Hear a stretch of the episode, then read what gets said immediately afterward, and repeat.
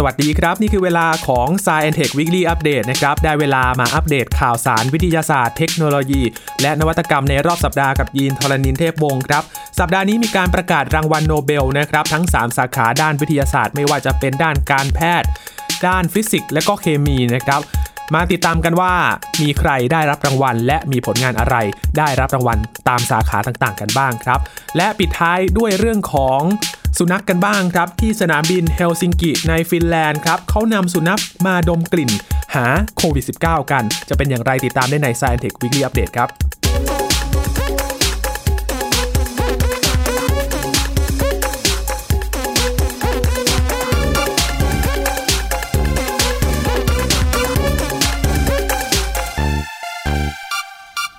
สัปดาห์นี้นะครับเป็นสัปดาห์ที่ทางคณะกรรมการรางวัลโนเบล ได้ประกาศรางวัลผู้ที่ได้รับรางวัลในสาขาการแพทย์ฟิสิกส์แล้วก็เคมีนะครับ วันนี้จะมาอัปเดตกันว่าใครได้รับรางวัลอะไรไปบ้างครับ และในช่วงสัปดาห์ที่ผ่านมาเป็นสัปดาห์ที่เราได้เห็นดาวอังคารกันนะครับ ในวันที่ 6 ตุลาคม ที่ดาวอังคารใกล้โลกที่สุดผ่านมาแล้วนะครับ ใครได้เห็น ดาวเคราะห์สีส้มแดงปรากฏอยู่สว่างเด่นชัดเลยทีเดียวนะครับ มองเห็นได้ด้วยตาเปล่าด้วย และวันที่ 14 ตุลาคมที่จะถึงนี้นะครับ ดาวอังคารก็จะอยู่ตำแหน่งตรงข้ามกับดวงอาทิตย์ครับ เราก็จะเห็นดาวเคราะห์สีส้มแดงอีกครั้งหนึ่งถ้าหากว่าฟ้าใสไร้ฝนนะครับ หวังว่าจะเป็นอย่างนั้น ก็จะได้เห็นดาวเคราะห์สีแดงนี้นะครับ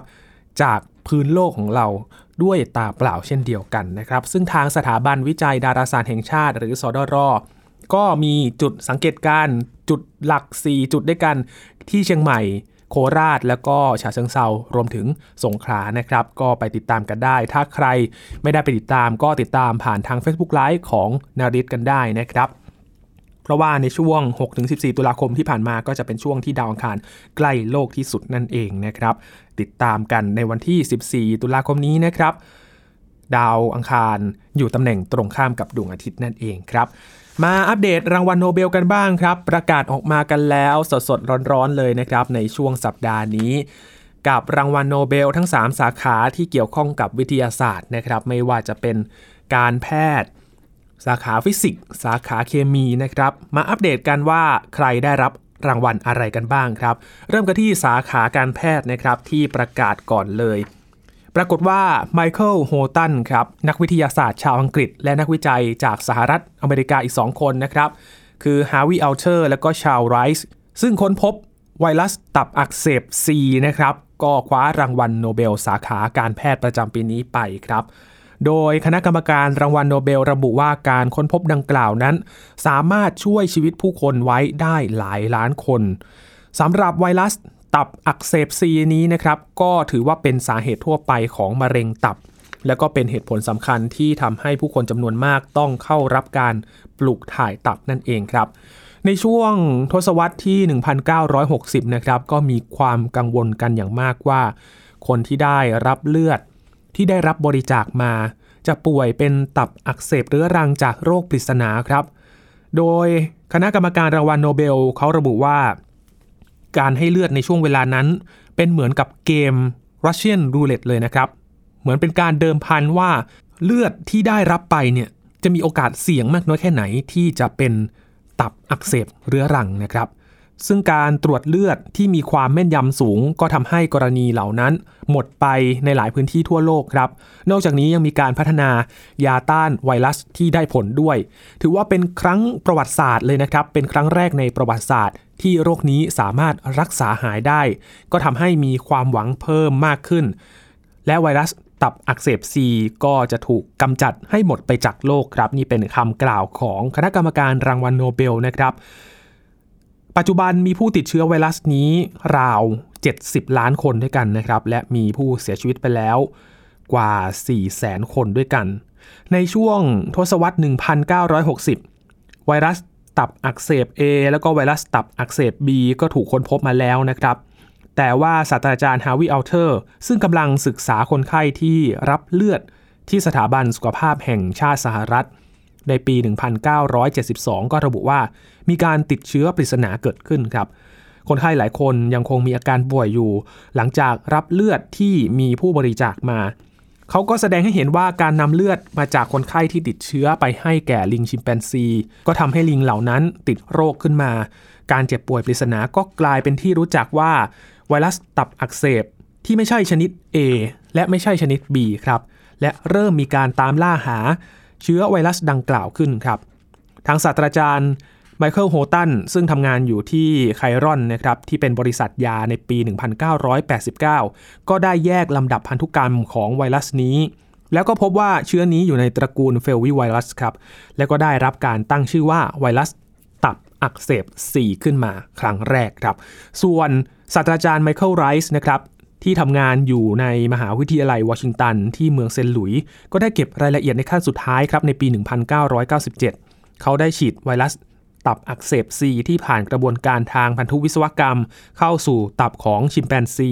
และเผยให้เห็นว่าการทำเช่นนี้ทำให้เกิดตับอักเสบขึ้นได้นะครับ นี่เป็นที่มาของการค้นพบไวรัสตับอักเสบซีนะครับและมีการหาทางรักษาก็ทำให้ไวรัสตัวนี้ อยู่ในวงจำกัดกันมากขึ้นนะครับ ก็แสดงความยินดีกับทั้ง 3 ท่านที่ได้รับรางวัลโนเบล สาขาการแพทย์ในปีนี้ไปด้วยครับ ขยับไปที่รางวัลโนเบล สาขาฟิสิกส์กันบ้างครับ ปรากฏว่านักวิจัยจากอังกฤษเยอรมนี แล้วก็นักวิจัยชาวอเมริกันนะครับ ผู้ที่ค้นพบความลับของหลุมดำก็คว้ารางวัลในสาขาฟิสิกส์ไปครองครับ ก็คือศาสตราจารย์โรเจอร์เพนโรสนะครับนักฟิสิกส์คณิตศาสตร์ชื่อดังชาวอังกฤษครับ รวมทั้งศาสตราจารย์ไรน์ฮาร์ด เกนเซลชาวเยอรมนี และศาสตราจารย์แอนเดรียเกส ชาวอเมริกันนะครับคว้ารางวัลโนเบล สาขาฟิสิกส์ประจำปี 2020 ไปครอง ด้วยผลงานที่พิสูจน์ถึงการมีอยู่และก่อตัวขึ้นของBlack Hole หรือว่าหลุมดำในธรรมชาติครับ รวมทั้งการค้นพบหลุมดำมวลยิ่งยวดที่ใจกลางกาแล็กซี่ทางช้างเผือกด้วยครับสำหรับศาสตราจารย์เพนโรสนะครับจากมหาวิทยาลัยออกซฟอร์ดของสหราชอาณาจักร ได้ทำการคำนวณทางคณิตศาสตร์ ที่สามารถพิสูจน์ได้ว่า วัตถุอวกาศน่าพิศวงอย่างหลุมดำซึ่งเป็นสิ่งที่ทฤษฎีสัมพัทธภาพทั่วไป ได้เคยทำนายไว้เมื่อหลายสิบปีก่อนครับว่าอาจมีอยู่จริงในจักรวาล เป็นวัตถุที่สามารถจะเกิดขึ้นเองได้ตามธรรมชาติอย่างแน่นอน โดยผลงานของศาสตราจารย์เพนโรส ช่วยวางรากฐานทางทฤษฎีให้กับการค้นหาและการศึกษาหลุมดำในเวลาต่อมา โดยชี้ให้เห็นว่า หลุมดำมีแรงโน้มถ่วงมหาศาลจนแม้แต่แสงก็ไม่อาจหลุดรอดออกมาได้ แท้ที่จริงก็เป็นผลพวง ที่ไม่อาจหลีกเลี่ยงได้ของทฤษฎีสัมพัทธภาพทั่วไปครับ ซึ่งหมายความว่าหลุมดำจะต้องเกิดขึ้น ได้จากกฎธรรมชาติตามทฤษฎีของไอน์สไตน์นั่นเอง ส่วนผู้ที่ได้รับรางวัลโนเบลสาขาฟิสิกส์ประจำปีนี้อีก 2 คนนะครับ ก็คือศาสตราจารย์ไรน์ฮาร์ด เกนเซลจากสถาบันมักซ์พลังค์ด้านฟิสิกส์อวกาศ ของเยอรมนีนะครับ และศาสตราจารย์แอนเดรียเกส จากมหาวิทยาลัยแคลิฟอร์เนีย วิทยาเขตลอสแอนเจลิสซึ่งร่วมการศึกษาการเคลื่อนที่ของดวงดาว ตรงบริเวณใจกลางกาแล็กซีทางช้างเผือกนานนับ 10 ปี จนพบว่ามีหลุมดำมวลยิ่งยวดซ่อนตัวอยู่ในบริเวณนั้นครับ การสังเกตการณ์ก็สังเกตโดยการใช้กล้องโทรทรรศน์ จับตาดูข้อมูลจากย่านรังสีอินฟราเรดแล้วก็ชี้ว่า ลักษณะการโคจรของดาวฤกษ์หลายดวง ที่แถบใจกลางดาราจักรนั้น แสดงถึงการได้รับอิทธิพลจากแรงโน้มถ่วงมหาศาลเลยครับ ซึ่งมาจากวัตถุมวลมากที่มองไม่เห็น โดยวัตถุนี้ก็คือหลุมดำมวลยิ่งยวดซาจิตทาเรสเอสตานั่นเอง ที่มีมวลราว 4 ล้านเท่าของมวลดวงอาทิตย์เลยนะครับโอ้โหมวลใหญ่มากๆ ซึ่งนักฟิสิกส์ทั้ง 3 ท่านนี้ก็จะได้รับรางวัล มูลค่า 10 ล้านโครน หรือราว 34 ล้านบาทร่วมกันนะครับก็คือเฉลี่ยกัน 3 คน 34 ล้านบาทก็หาร 3 กันไปนะครับ นี่คือรางวัลสาขาฟิสิกส์แสดงความยินดีกับทั้ง 3 ท่านด้วยครับ และอีกรางวัลหนึ่งที่ประกาศมาในช่วงสัปดาห์นี้นะครับ ก็ทยอยประกาศกันมาเป็นรายวันอย่างต่อเนื่องเลยครับ ก็คือรางวัล สาขาเคมีนั่นเองนะครับ โดยรางวัลโนเบล 2020 สาขาเคมีปีนี้ มอบให้กับ 2 นักวิจัยหญิงครับ ผู้ที่คิดค้นเทคนิคการตัดต่อพันธุกรรม CRISPR-Cas9 ครับ ได้แก่ศาสตราจารย์เอมมานูเอล ชาร์ป็องติเยจากฝรั่งเศสนะครับ และศาสตราจารย์เจนนิเฟอร์ ดาวด์นาชาวอเมริกัน เป็น 2 นักชีวเคมีและนักพันธุศาสตร์หญิงครับที่ ได้รับรางวัลประจำปีนี้ ด้วยการคิดค้นและพัฒนาเทคนิคใหม่ เพื่อตัดต่อข้อมูลพันธุกรรมหรือว่าจีโนม ซึ่งวิธีนี้มีชื่อเรียกกันว่า CRISPR-Cas9 ครับสำหรับศาสตราจารย์ชาร์ป็องติเยเป็นนักวิจัยที่สถาบันมักซ์พลังค์ด้านชีววิทยาการติดเชื้อของเยอรมนีนะครับ ส่วนศาสตราจารย์ดาวด์นานั้น สอนและก็วิจัยอยู่ที่มหาวิทยาลัยแคลิฟอร์เนีย วิทยาเขตเบิร์กลีย์ของสหรัฐครับ ทั้งสองต่างมีส่วนร่วมในการคิดค้นกันไกพันธุกรรม ซึ่งเป็นเครื่องมือทางเคมี ที่ใช้ตัดต่อยีน โดยมีความแม่นยำและก็มีประสิทธิภาพสูงมากกว่าเดิมนะครับแม้ว่าเทคนิคนี้จะเพิ่งคิดค้นเมื่อ 8 ปีก่อนเท่านั้น แต่ก็มีการนำไปใช้ประโยชน์กันอย่างกว้างขวางครับ และหลากหลายมากเลยในปัจจุบัน โดยคณะกรรมการรางวัลโนเบล กล่าวว่า การที่ เราตัดต่อแก้ไข DNA ตรงจุดไหนก็ได้ตามต้องการนั้น เท่ากับว่าเราสามารถจะเขียนรหัสแห่งชีวิตใหม่ และปฏิวัติวงการชีววิทยาศาสตร์เลยครับ โดยกันไกพันธุกรรมนี้ สามารถออกแบบแล้วก็วางโปรแกรมล่วงหน้า ให้แก้ไขข้อมูลพันธุกรรมได้ตามต้องการเลยนะครับ และควบคุมการทำงานได้อย่างแม่นยำในระดับที่ละเอียดมาก ๆ มีจุดเริ่มต้นจากการที่ศาสตราจารย์ชาเพนทิเย ค้นพบโมเลกุล RNA ชนิดหนึ่งในแบคทีเรีย Streptococcus pyogenes โมเลกุลดังกล่าว เป็นส่วนหนึ่งของภูมิคุ้มกันในเซลล์สิ่งมีชีวิตที่สามารถจะยับยั้งไวรัส ด้วยการตัดแบ่งแยกสาย DNA ของไวรัสให้ขาดจากกันได้ และในปี 2011 ที่ผ่านมานะครับศาสตราจารย์ชาเพนทิเย่และก็ศาสตราจารย์ดาวนาได้ร่วมการศึกษาจนสามารถสังเคราะห์โมเลกุลที่เป็นกันไกพันธุกรรม ของแบคทีเรียดังกล่าวขึ้นมาได้สำเร็จในหลอดทดลองครับ ในเวลาต่อมา ทั้งสองท่านก็ยังได้พัฒนาโมเลกุลดังกล่าว ให้มีองค์ประกอบทางเคมีที่เรียบง่ายขึ้นอีกด้วยนะครับทำให้มีการนำเทคนิค แก้ไขดัดแปลงพันธุกรรมแบบ CRISPR-Cas9 นี้ไปประยุกต์ใช้ในหลายด้านด้วยกันครับทั้งด้านการแพทย์แล้วก็การปรับปรุงพันธุ์พืชเพื่อเกษตรกรรมด้วย โดยในทางการแพทย์ขณะนี้ก็กำลังมีการวิจัยด้วยนะครับ เพื่อใช้เทคนิคดังกล่าว ในการรักษาโรคโลหิตจาง ธาลัสซีเมีย โรคเม็ดเลือดแดง รูปเคียว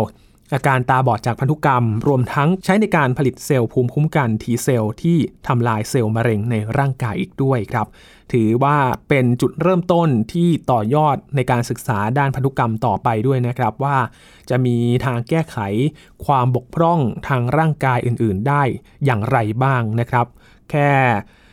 จากที่เรารายงานมาเราก็เห็นหลายด้านด้วยกันนะครับ ก็สามารถไปต่อยอด และแสดงความยินดีกับทั้งสองท่านที่ได้รับรางวัลโนเบล สาขาเคมีไปครองด้วยนะครับสำหรับรางวัลโนเบลแต่ละสาขานะครับ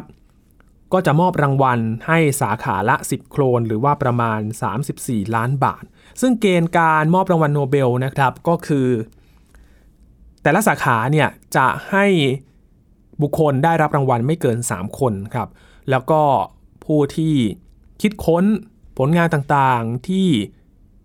เสียชีวิตไปแล้วก็จะไม่ได้รับรางวัลนะครับ ก็เป็นที่น่าเสียดายที่มีหลายคนไม่ได้รับรางวัล แต่ว่าผลงานเป็นที่ยอมรับนับถืออย่างมากเลยนะครับ อย่างสาขาฟิสิกส์เองศาสตราจารย์โรเจอร์เพนโรสนี่ก็เป็นคู่หูของสตีเฟนฮอว์กิงเลยนะครับ ที่ท่านเพิ่งจากโลกนี้ไปไม่นานมานี้เองนะครับท่านก็เป็นคู่หูในการคิดค้นวิจัยต่างๆ ถ้า ยังมีชีวิตอยู่ทั้งสองท่านก็น่าจะได้รับรางวัลร่วมกันนะครับ แต่ว่าปีนี้ก็อาจารย์โรเจอร์เพนโรสก็รับรางวัลไปครองเพียงคนเดียวเท่านั้นนะครับ รางวัลโนเบลมีเงื่อนไขหลาย ๆ อย่างครับที่หลายคนอาจจะเสียดายว่า บางคนควรจะได้รับรางวัลแต่ก็ไม่ได้ไปนะครับ แต่ว่าการตัดสินของคณะกรรมการก็ถือว่าเป็นที่สิ้นสุดนะครับ และรางวัลแต่ละรางวัลก็จะได้รับไป 10 ล้านโครนหรือว่า 34 ล้านบาทอย่างที่บอกไป ถ้าปีนี้มีคนรับรางวัลคนเดียวก็จะได้รับไป 34 ล้านบาทเลย แต่ว่าได้รับ 2 คนก็หาร 2 มี 3 คนก็หาร 3 แต่ว่ามี 2 รางวัล 2 ผลงานที่ได้ไปก็เฉลี่ย ตามรางวัลไปนะครับ นี่ก็เป็นรางวัลโนเบลที่เกิดขึ้นในแต่ละปี ก็แสดงความยินดีกันอีกครั้งหนึ่งนะครับสำหรับนักวิทยาศาสตร์และวิจัยที่ได้รับรางวัลโนเบลประจำปี 2020 ไปครองด้วยนะครับ ช่วงนี้พักกันสักครู่นะครับ ช่วงหน้ามาติดตามเรื่องราวของโควิด -19 กันอีกครั้งหนึ่งครับ จะพาไปที่สนามบินเฮลซิงกิที่ประเทศฟินแลนด์ครับเขาใช้สุนัขมาช่วยดมกลิ่น ตรวจหาโควิด -19 กัน เป็นยังไงติดตามได้ในช่วงหน้ากับ Science Tech Weekly Update ครับ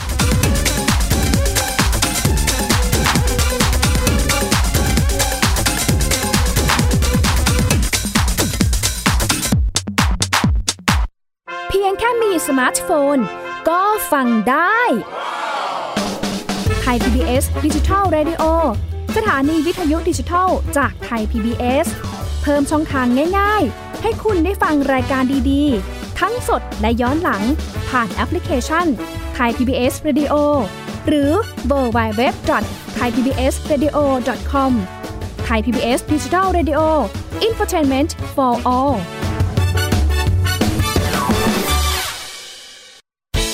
ที่คุณอย่ามาถามอะไรที่ search เจอใน Google เออถามกูรูในสิ่งที่ Google ไม่มี t c a s คีย์เวิร์ดสำคัญเลย ครับ TCAS คือระบบการคัดเลือกค่ะ ดังนั้นถ้าเราบ่นกันเรื่องของการสอบที่ซ้ำซ้อน มันไม่ได้เกี่ยวโดยตรงกับ TCAS อ๋อ เราไปโทษ TCAS เขาไม่ได้ไม่ได้ เพราะเขาไม่ใช่ข้อสอบ ถูกต้อง TCAS คือระบบการคัดเลือก อยากให้ฟังจะได้รู้จากกูรูด้านการศึกษา โดยนัทยาเพชรวัฒนา และวรเกียดนิ่มมาก ในรายการทีคุณ t c a s ทุกวันเสาร์ 16 นาฬิกา ทางไทย PBS Digital Radio ฟังสดหรือย้อนหลังทางแอปพลิเคชันไทย PBS Radio และ w w w t h a i PBS Radio com พบหลากหลายเรื่องราวตั้งแต่เรื่องเล็กจนถึงเรื่องใหญ่ กับนายแพทย์บัญชาพงพาณิชย์ผู้ที่จะพาคุณผู้ฟังเดินทางไปทั่ว ผมเองด้วยประสบการณ์ส่วนตัวเนี่ยผมชอบที่จะเดินทาง เก็บเกี่ยวเพื่อเอามาใช้ในชีวิต ท่องเที่ยวโลกภายนอก เพื่อเรียนรู้โลกด้านในของชีวิต ขณะเดียวกันเที่ยวมันก็ต้องมัน สนุกไปด้วยผ่อนคลายไปด้วย แต่ได้อะไรกลับมาด้วย เที่ยวมีเรื่องกับหมอบัญชา ทุกวันเสาร์ 15นาฬิกา30นาทีถึง 16นาฬิกาและฟังอีกครั้งวันอาทิตย์ 18นาฬิกา30นาทีถึง 19นาฬิกาทางเว็บไซต์ thaipbspodcast.com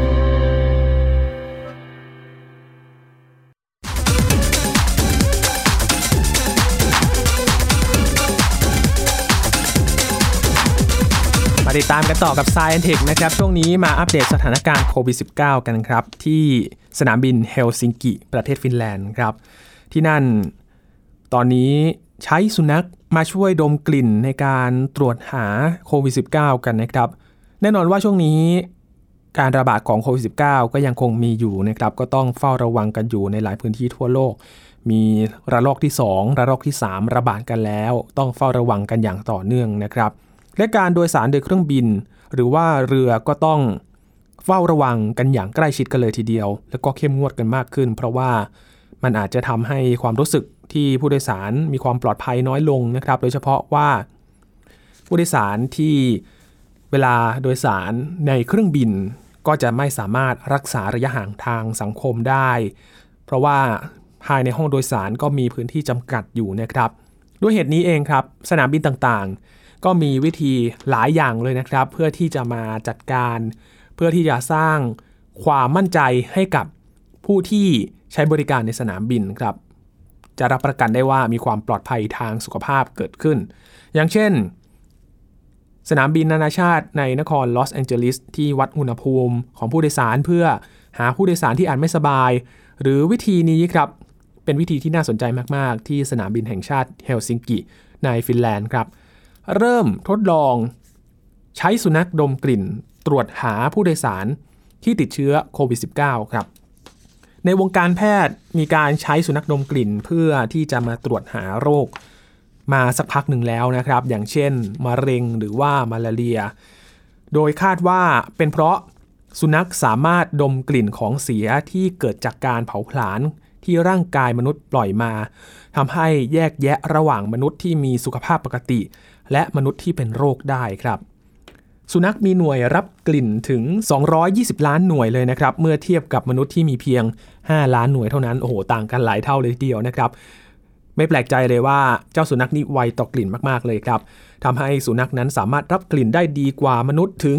10,000 เท่านะครับ และสามารถดมกลิ่นที่เป็นสารที่ถูกละลายในสัดส่วน 1 ต่อ 1 ล้านล้านได้ หรือเทียบกับสาร 1 หยดในปริมาณน้ำเท่ากับสระน้ำโอลิมปิก 20สระรวมกันนั่นเอง เจ้าสุนัขได้กลิ่นแล้ว โอ้โห สุดยอดมากเลยนะครับ ความสามารถนี้ โดยนักวิจัยของคณะสัตวแพทย์ มหาวิทยาลัยเฮลซิงกิครับทำการฝึกสุนัข ให้สามารถตรวจหากลิ่น ไวรัสโควิด -19 มาตั้งแต่ช่วงต้นปีที่ผ่านมาแล้วนะครับ และรายงานว่าสามารถฝึกสุนัขให้แยกกลิ่นจากตัวอย่างปัสสาวะได้สำเร็จเมื่อเดือนพฤษภาคมที่ผ่านมา และจนถึงขนาดนี้ครับเจ้าสุนัขกก็ถูกฝึกให้ดมกลิ่นหาไวรัสได้จากเหงื่อได้แล้วด้วย และเริ่มทดลองดมกลิ่นที่สนามบินเฮลซิงกิเป็นที่แรกครับ โดยเว็บไซต์ International Airport Review ระบุว่าสุนัขเหล่านี้ สามารถตรวจหาไวรัสโควิด -19 จากโมเลกุลเพียง 10 โมเลกุล เมื่อเทียบกับอุปกรณ์ตรวจหาเชื้อไวรัสในปัจจุบัน ที่ต้องมีโมเลกุลถึง 18 ล้านโมเลกุล ถึงจะตรวจพบเชื้อ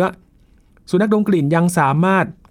บอกผลได้อย่างแม่นยำเกือบ 100%เลยนะครับ และบอกได้แม้ผู้ติดเชื้อยังไม่แสดงอาการของโรคก็ตามครับ นอกจากนี้สุนัขดมกลิ่นยังสามารถบอกผลได้ภายใน 10 วินาที ในขณะที่การตรวจทางแลบนะครับยังต้องใช้การ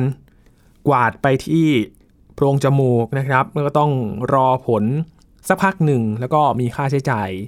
ที่พอสมควรเลยนะครับ ในการตรวจหาเชื้อโควิด -19 นะครับ ก็เป็นอีกวิธีหนึ่งนะครับที่มีความรวดเร็วมากขึ้น เป็นการช่วยหาเชื้อโควิด -19 ได้อย่างแม่นยำรวดเร็วทันใจจริง ๆ นะครับ ก็เป็นตัวอย่างหนึ่งที่ประเทศฟินแลนด์ครับนำมาฝากกันที่สนามบิน แห่งชาติเฮลซิงกินั่นเองนะครับปิดท้ายวันนี้ครับพาไปที่สหรัฐอเมริกากันบ้างครับ พูดถึงการใช้เทคโนโลยีมาช่วยเตือนเกี่ยวกับการระบาดของโควิด -19 นะครับเราจะเห็นได้จากหลายตัวอย่างแล้ว ที่นำแอปพลิเคชันมาช่วยติดตาม การระบาดของโรคนะครับว่ามีพื้นที่ไหนที่เป็นพื้นที่เสี่ยงไม่สามารถเข้าไป หรือว่าเราไปในที่ที่มีความเสี่ยงแล้วก็พบผู้ติดเชื้อขึ้นมา ก็จะแจ้งเตือนกันได้ครับ เช่นเดียวกับที่สหรัฐครับก็เริ่มมาใช้กันแล้วในบางรัฐสำหรับโควิด -19 นี่ก็ผ่านมาเกือบ 1 ปีแล้วนะครับคุณผู้ฟังทำให้เราเริ่มที่จะมีข้อมูลมากขึ้นเกี่ยวกับโรคนี้ แล้วก็ใช้วิธีการต่างๆ ในการช่วยเหลือนะครับ อย่างจีนเกาหลีใต้อิสราเอล แล้วก็ตุรกีเขาก็ใช้แอปเหมือนกัน เพื่อให้ข้อมูลเกี่ยวกับการระบาดของโรคดังกล่าว ขณะที่ หลายรัฐในสหรัฐเองก็เริ่มที่จะสนใจใช้ประโยชน์จากแอปพลิเคชันนี้ในโทรศัพท์มือถือเช่นเดียวกันนะครับ อย่างในหลายประเทศนะครับ กระทรวงสาธารณสุขและหน่วยงานที่รับผิดชอบในระดับชาติ ก็มักจะเป็นผู้จัดทำแอปพลิเคชัน เพื่อเก็บข้อมูลเกี่ยวกับโควิด -19 ครับ แต่ในสหรัฐอเมริกาครับ เนื่องจากว่ารัฐบาลกลางไม่มีแผนงานดังกล่าว เรื่องนี้ก็เป็นหน้าที่ของรัฐบาลในแต่ละรัฐแทนนะครับ เพื่อที่จะจัดทำแอปพลิเคชัน ใช้งานในรัฐของตนเองโดยเฉพาะครับถึงแม้ว่ารูปร่างหน้าตาหรือว่าลักษณะของแอปนี้อาจจะต่างกันไปบ้างนะครับ แต่ส่วนใหญ่แล้วเทคโนโลยีที่นำมาใช้ ก็มาจาก 2 แหล่งใหญ่ครับ ก็คือ Apple และ Google นั่นเองนะครับ ซึ่งก่อนหน้านี้เขาก็ประกาศร่วมมือกันในการพัฒนา ระบบติดตามโควิด -19 นะครับ เป้าหมายหลักก็คือการใช้เทคโนโลยีช่วยแจ้งให้ประชาชน ทราบอย่างรวดเร็วว่า ผู้ใช้นั้นเคยเข้าใกล้ผู้ติดเชื้อหรือไม่ หรือเพื่อช่วยให้เจ้าหน้าที่สาธารณสุขนั้น สามารถติดตามเรื่องนี้ได้อย่างรวดเร็วนั่นเองนะครับ ในขณะที่แอปในประเทศจีน อิสราเอล เกาหลีใต้ แล้วก็ตุรกีเนี่ยจะอาศัยการระบุตำแหน่งของโทรศัพท์ มือถือเพื่อติดตามการเคลื่อนไหวของบุคคล เพื่อช่วยให้ทราบว่า ใครเคยเข้าใกล้ผู้มีเชื้อโควิด -19 หรือไม่ ลักษณะของแอปที่ใช้ในอเมริกาก็จะเก็บข้อมูลที่ไม่ระบุตัวตนเกี่ยวกับโทรศัพท์มือถือเครื่องอื่นๆครับที่ใช้แอปได้เข้าใกล้รวมทั้งระยะเวลาที่อยู่ใกล้ด้วยนะครับ ระบุว่าอยู่ใกล้กับคนนี้ที่ติดเชื้อโควิด -19 นานเท่าไหร่กันแน่จะได้จัดลำดับได้ว่ามีความเสี่ยงมากน้อยแค่ไหนนั่นเองนะครับ โดยข้อมูลในลักษณะดังกล่าว ถูกเรียกว่า digital handshake ครับหรือการตรวจจับสัญญาณระหว่างโทรศัพท์ซึ่งกันและกัน โดยจะเก็บไว้เฉพาะในโทรศัพท์ของเจ้าของแอปเท่านั้นนะครับและวิธีดังกล่าวก็จะต้องอาศัยความร่วมมือจากผู้ที่มีผลเลือดเป็นบวก เพราะเจ้าหน้าที่สาธารณสุข ก็จะให้โค้ดพิเศษแก่ผู้ที่เคยได้รับเชื้อใส่ลงไปในแอป เพื่อส่งสัญญาณเตือนไปยังโทรศัพท์มือถือที่อยู่ใกล้เคียงครับ ถึงแม้ Apple และ Google นะครับเขาก็ตั้งเงื่อนไขไว้ว่า จะยอมให้นำเทคโนโลยีไปใช้หากว่าแอป ติดตามโควิด -19 นี้ไม่ระบุตำแหน่งของโทรศัพท์มือถือเครื่องนั้น หรือข้อมูลเฉพาะด้านอื่นก็ตาม แต่คำถามเกี่ยวกับความเป็นส่วนตัวก็ยังคงมีอยู่นะครับ โดยเฉพาะในสหรัฐอเมริกา เพราะกังวลว่าแอปเหล่านี้อาจเก็บข้อมูลมากกว่าที่ผู้ใช้ทราบหรือว่ายอมรับนั่นเอง ด้านอาจารย์ซาร่าเคลฟครับอาจารย์ด้านบริหารรัฐกิจที่มหาวิทยาลัยคอร์เนล ก็ชี้ว่าเงื่อนไขในการรักษาข้อมูลความเป็นส่วนตัวนั้นเป็นเรื่องจำเป็นมากๆนะครับ เพราะจะทำให้ผู้ใช้มีความเชื่อมั่น และก็ยอมรับที่จะใช้มันมากขึ้นครับ เพราะการที่แอปจะสามารถใช้เพื่อเป็นประโยชน์ในการติดตาม และควบคุมการแพร่ระบาดอย่างได้ผลนั้น ก็จะต้องอาศัยข้อมูลที่มากพอ แต่ในทางกลับกันครับ การขาดข้อมูลอย่างเฉพาะเจาะจงที่เกี่ยวกับสถานที่ และก็ตัวผู้ใช้แอป ก็จะสร้างข้อจำกัดให้กับหน่วยงานด้านสาธารณสุขเหมือนกันนะครับ หากมีการระบาดเกิดขึ้นในชุมชนเกิดขึ้น เพราะไม่สามารถใช้ข้อมูลเพื่อระบุตัวและก็ตำแหน่งของการแพร่เชื้อได้ครับ ขณะนี้มี 9 รัฐด้วยกันนะครับ ในสหรัฐอเมริกาที่นำแอปพลิเคชันนี้ไปแจ้งเตือนในการเข้าใกล้ผู้ติดเชื้อโควิด -19 ให้ประชาชนนั้น ดาวน์โหลดไปใช้ และสมาคมห้องปฏิบัติการสาธารณสุขแห่งชาติก็กำลังร่วมมือกับบริษัท Microsoft ครับ เพื่อให้ผู้ดาวน์โหลดแอป ในรัฐหนึ่งสามารถใช้แอปเมื่อเดินทางไปยังรัฐอื่นได้ นอกจากนั้นครับทางบริษัท Apple ก็ยังติดตั้งระบบแจ้งเตือนที่เรียกว่า exposure notification เพื่อให้ผู้ใช้สามารถเลือกรับการแจ้งเตือนได้ในกรณีที่ตนเคยเข้าใกล้ผู้ติดเชื้อเป็นต้นครับ แต่ไม่ว่าบริษัทเทคโนโลยีใหญ่อย่างเช่น Apple กับ Google จะสัญญาว่าจะให้ความร่วมมือในการช่วยพัฒนาแอปต่าง มากแค่ไหนนะครับคำถามที่สำคัญที่เกิดขึ้น ก็คือความไม่สบายใจและก็ความสมัครใจของคนอเมริกันครับในการใช้แอปพลิเคชัน แลกกับการเปิดเผยข้อมูลส่วนตัวในวงกว้างมากแค่ไหนนั่นเอง เรื่องนี้ก็เป็นเรื่องที่กังวลอย่างมากสำหรับคนอเมริกันโดยเฉพาะเลยนะครับ เพราะว่าเรื่องของความปลอดภัย และก็ข้อมูลส่วนบุคคลนี้ค่อนข้างจะจริงจังเรื่องนี้พอสมควรเลย และอย่างที่คุณเจฟฟรีย์คาร์นส์ผู้อำนวยการสถาบันจริยธรรมทางการแพทย์ของมหาวิทยาลัยจอห์นฮอปกินส์นะครับที่ระบุว่าเทคโนโลยีดังกล่าว ซึ่งไม่ได้รับการพิสูจน์ ถูกนำมาใช้ในขณะที่กำลังมีวิกฤตด้านสุขภาพในระดับชาติ ดังนั้นจึงเป็นเรื่องที่เป็นคำถามที่รอคำตอบแล้วก็เรียนรู้กันอีกมากในขณะนี้นะครับ นี่ก็เป็นอีกประเทศหนึ่งครับในสหรัฐอเมริกาที่เริ่มใช้แอปในบางรัฐเท่านั้นนะครับ เพราะว่าเป็นนโยบายเฉพาะรัฐที่จะสามารถทำได้ แล้วแต่หัวหน้าหรือว่าผู้ว่าการรัฐนั้นๆนะครับที่จะอนุมัติการใช้หรือไม่นั่นเองนะครับ